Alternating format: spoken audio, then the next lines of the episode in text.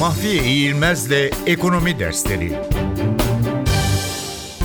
Sanayi Devriminin Dört Aşaması Tarih boyunca dört büyük endüstriyel devrim yaşanmıştır. İlk devrim su ve buhar gücünün daha verimli kullanılmasını sağlayan mekanik tezgahların bulunmasıyla ortaya çıktı. Buna kısaca sanayi devrimi deniyor. İkincisi Henry Ford'un üretim bandını tasarlaması ve elektriğin seri üretimde kullanılmaya başlanması, ardından da üretim hattının geliştirilmesiyle ortaya çıktı. Buna da Fordizm deniyor.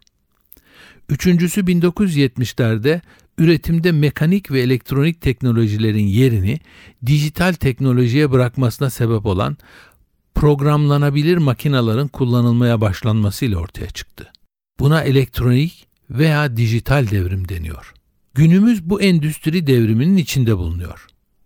Dördüncüsü yeni bir devrimi başlatacağı öne sürülen endüstriyel bir strateji planıdır. Buna da Endüstri 4.0 deniyor.